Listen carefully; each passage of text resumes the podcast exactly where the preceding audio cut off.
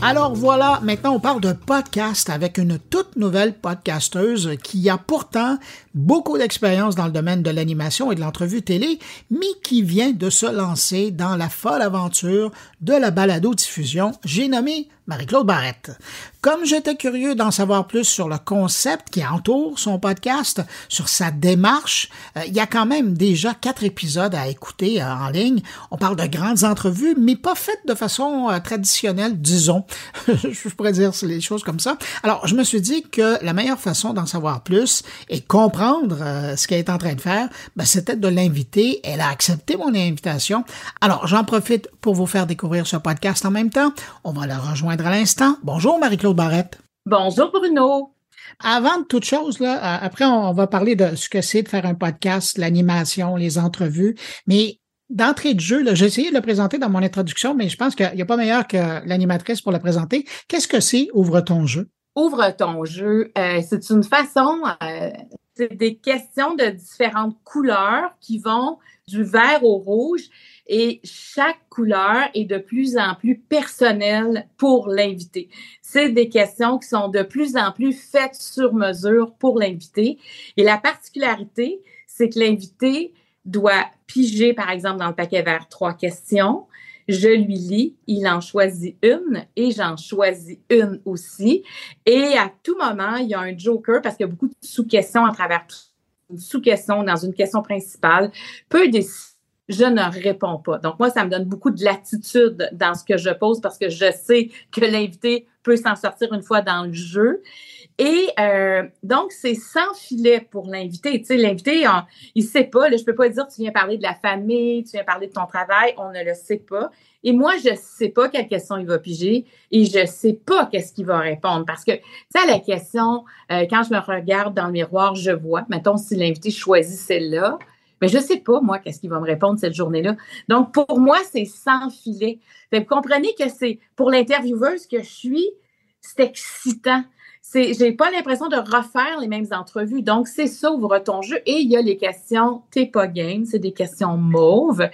Et si t'es game de tu piges et tu dois répondre à la question que tu piges. Si t'es game de le faire, ben, la contrepartie, c'est que tu peux me poser la question de ton choix. Donc, c'est pas une question qui est dans les cartes. Fait moi, il faut que je sois prête à répondre. Moi, j'ai pas de joker, Donc, je dois répondre.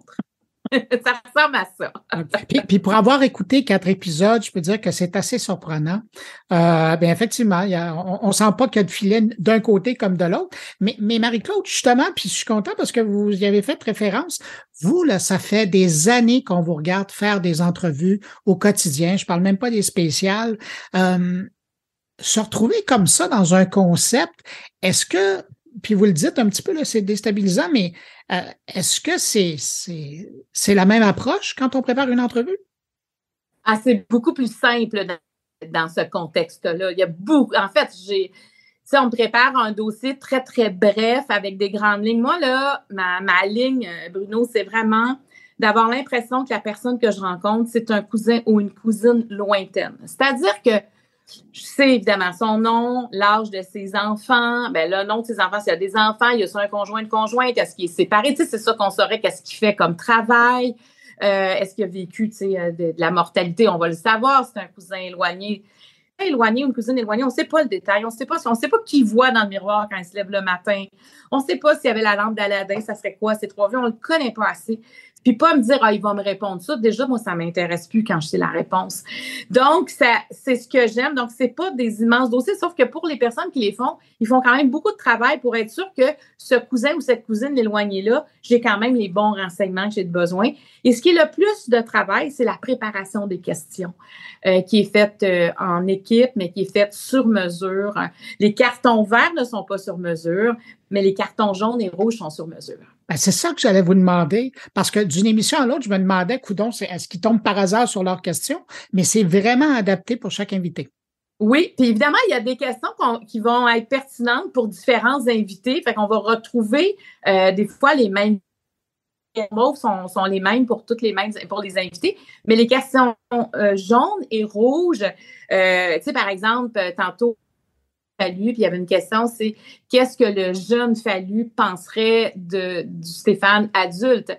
Donc, dans la question, il y a son nom, là, on sait qu'on s'adresse à lui. Quand euh, Guylaine Tremblay était là, bon, euh, à, quoi ressemble le sexe après 60 ans? ben il faut que je la pose à elle. Je peux pas la poser à quelqu'un qui a 42 ans, qui vient faire le podcast. C'est que c'est dans... Et, comme ils ont le Joker, moi, je me disais, c'est osé comme question, mais si Guylaine ne veut pas y répondre, elle a la cape noire, c'est pas intrusif. Mais elle a dit non, je vais répondre je ne vais pas utiliser le joker. Donc, c'est ça que j'aime, c'est l'invité a le choix, puis du moment où il décide de répondre, ben moi, ça me permet d'aller en sous-question là où je veux aussi.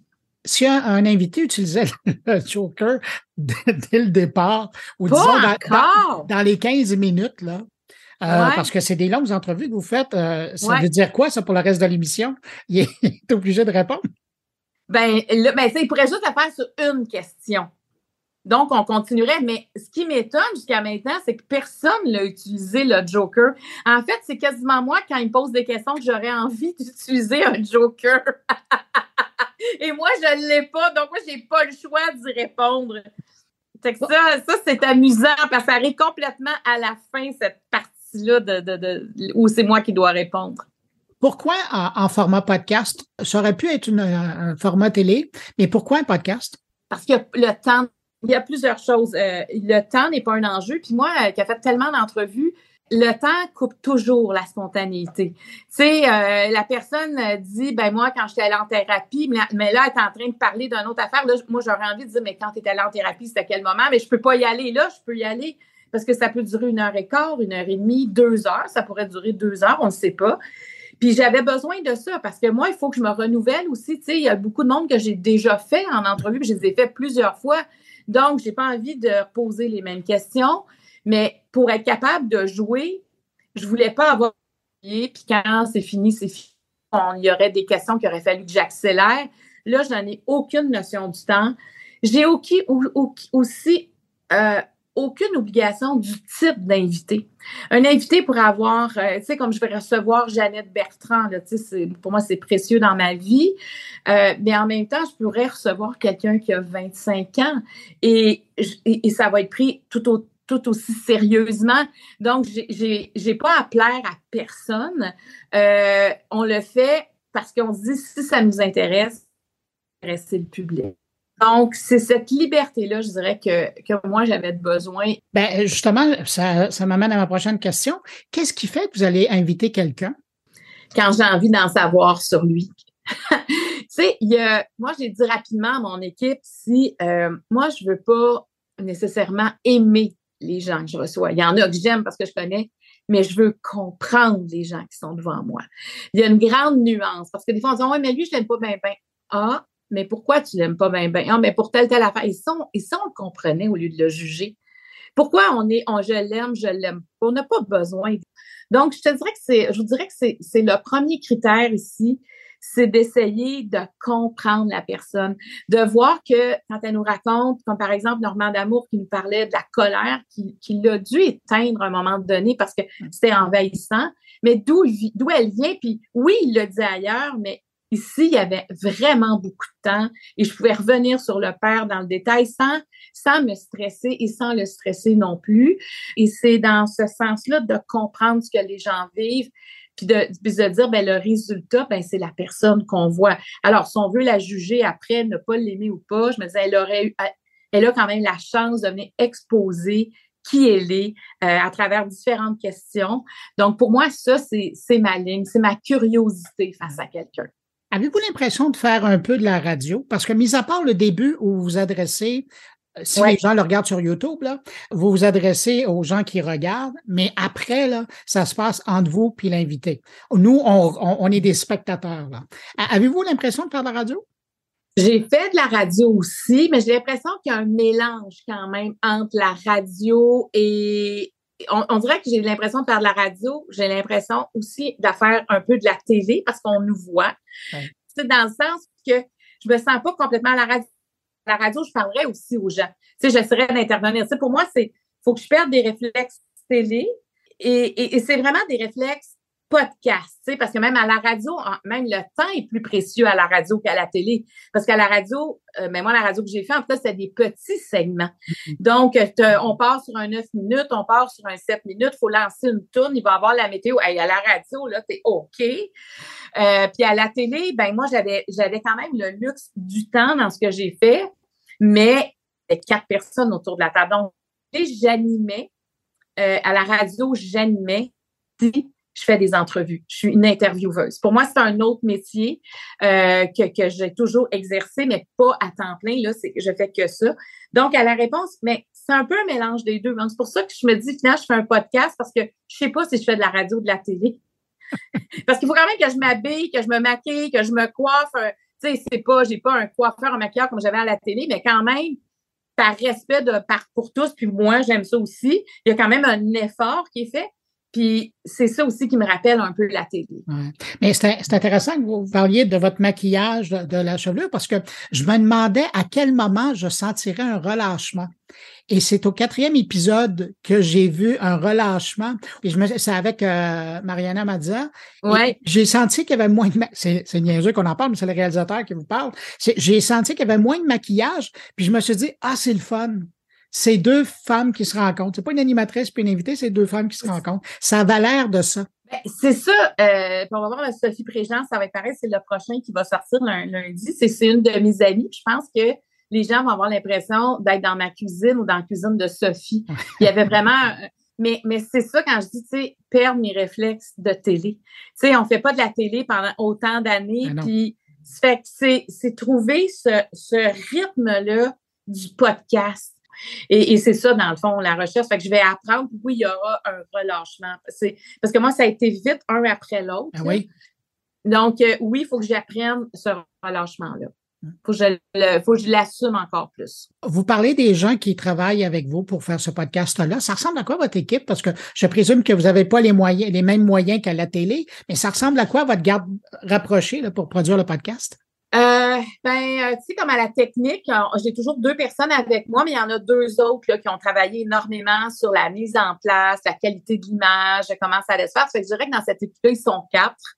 J'ai une, euh, une productrice recherchiste, Juliette, qui est embarquée avec nous. Et là, ça, je suis vraiment fière de ça. De celles qui préparent les dossiers aussi euh, euh, des personnes que je reçois. Il y a aussi Rémi qui, lui, est comme le maître d'œuvre parce que, euh, Bruno, il y aura autre chose qui va arriver au cours des prochains mois. Donc, le podcast, c'est la première chose que Humano Production produit, mais on travaille sur autre chose dans lequel, évidemment, le podcast va s'imbriquer.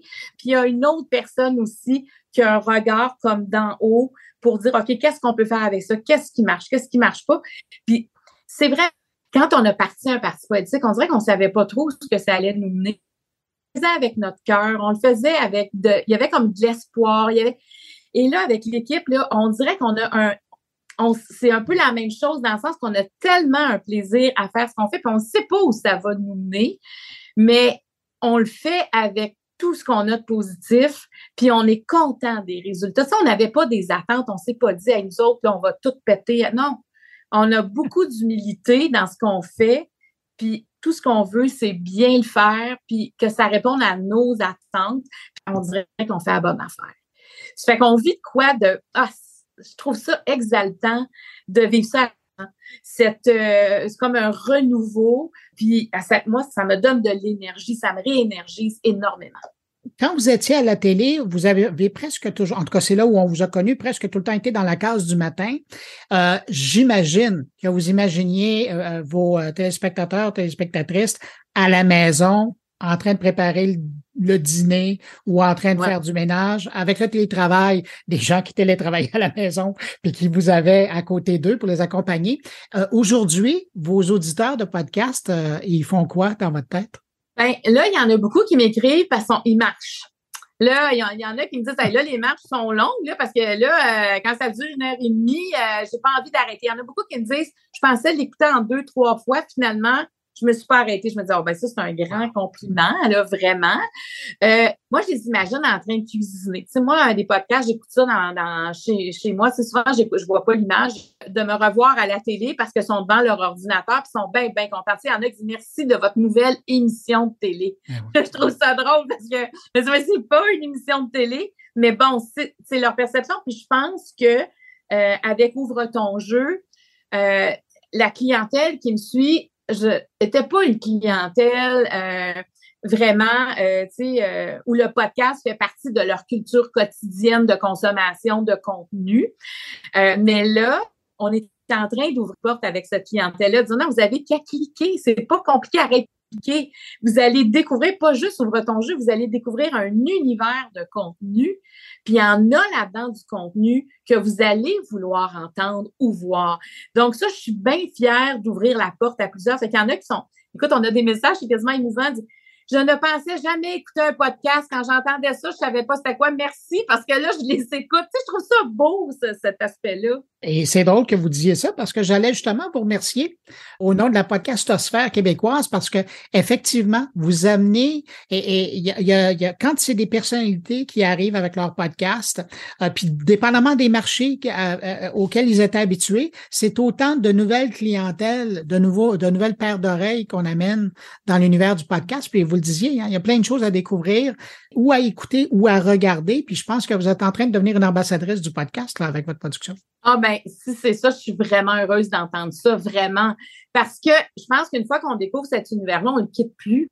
L'univers accroché par plein d'autres choses. là, on se dit, mais je suis passée à côté de ça. On est, ma fille qui travaille avec moi, Juliette, qui a 20 ans, elle, l'univers du podcast, ça fait partie de son quotidien. Je elle n'écoute pas la télé en direct. Elle, c'est le podcast. Elle me parlait toujours de podcast. Pour elle, que je fasse un podcast, c'est comme si ça nous rapprochait l'une de l'autre. Je rentre comme dans son univers, mais en même temps, j'amène un paquet de monde avec moi dans cet univers-là. Tu sais, je l'ai dit à plusieurs entrevues que j'ai faites quand j'ai fait la promotion aux gens, ne, vous attardez pas juste à ouvre ton jeu. Allez voir qu'est-ce qui existe à d'autres endroits. Tu sais, il y en a plusieurs sur Radio-Canada, il y en a. Allez, une fois que vous allez savoir comment ça marche sur le plan mécanique, c'est un monde qui s'ouvre à vous puis allez-y. Et, et, j'ai, en tout cas, je trouve qu'on a une belle réponse jusqu'à maintenant. Vraiment, on est, nous, comme, comme je vous disais, ça, on a, on s'est pas dit, on a, on, s'est pas donné d'objectif. Le seul objectif qu'on s'est donné, c'est d'aller en montant. C'est de gagner des, des adeptes au fil des semaines et de produire le meilleur contenu qu'on peut faire à travers Ouvre ton jeu. Ça, c'est nos deux objectifs super importants. Alors, qu'est-ce qu'on peut souhaiter à l'animatrice, à la podcasteuse? Mais que ça continue. Puis euh, j'ai déjà, je voudrais aussi faire d'autres podcasts. Il y a Ouvre ton jeu, mais on a déjà beaucoup d'idées pour d'autres podcasts. Moi, j'ai envie de pousser ça le plus loin possible. J'adhère bien à ce médium-là. J'aime la rapidité. C'est pas compliqué. Et ça, pour moi, c'est important. Marie-Claude Barrette, animatrice. Est-ce que je peux dire productrice également? Oui, absolument. Ah oui, ça, ça, ça, ça commence à se manifester de plus en plus, tu sais, approcher des partenaires, voir de projets de d'autres personnes dans lesquels je, je ne suis pas devant la caméra, mais ça, ça me, oh mon Dieu, j'ai de la misère à y penser, on dirait que ça déborde, là, tu sais, je suis vraiment emballée par tout ça, vraiment. Alors, Marie-Claude Barrette, animatrice et productrice du podcast Ouvre ton jeu. Pour aujourd'hui, plus tard, il y en a, il y aura d'autres productions. Merci d'avoir pris de votre temps pour répondre à mes questions. Puis, euh, ben, bonne suite d'Ouvre ton jeu. merci. Et je l'apprécie de quelqu'un comme vous. Vraiment. Merci beaucoup, Bruno.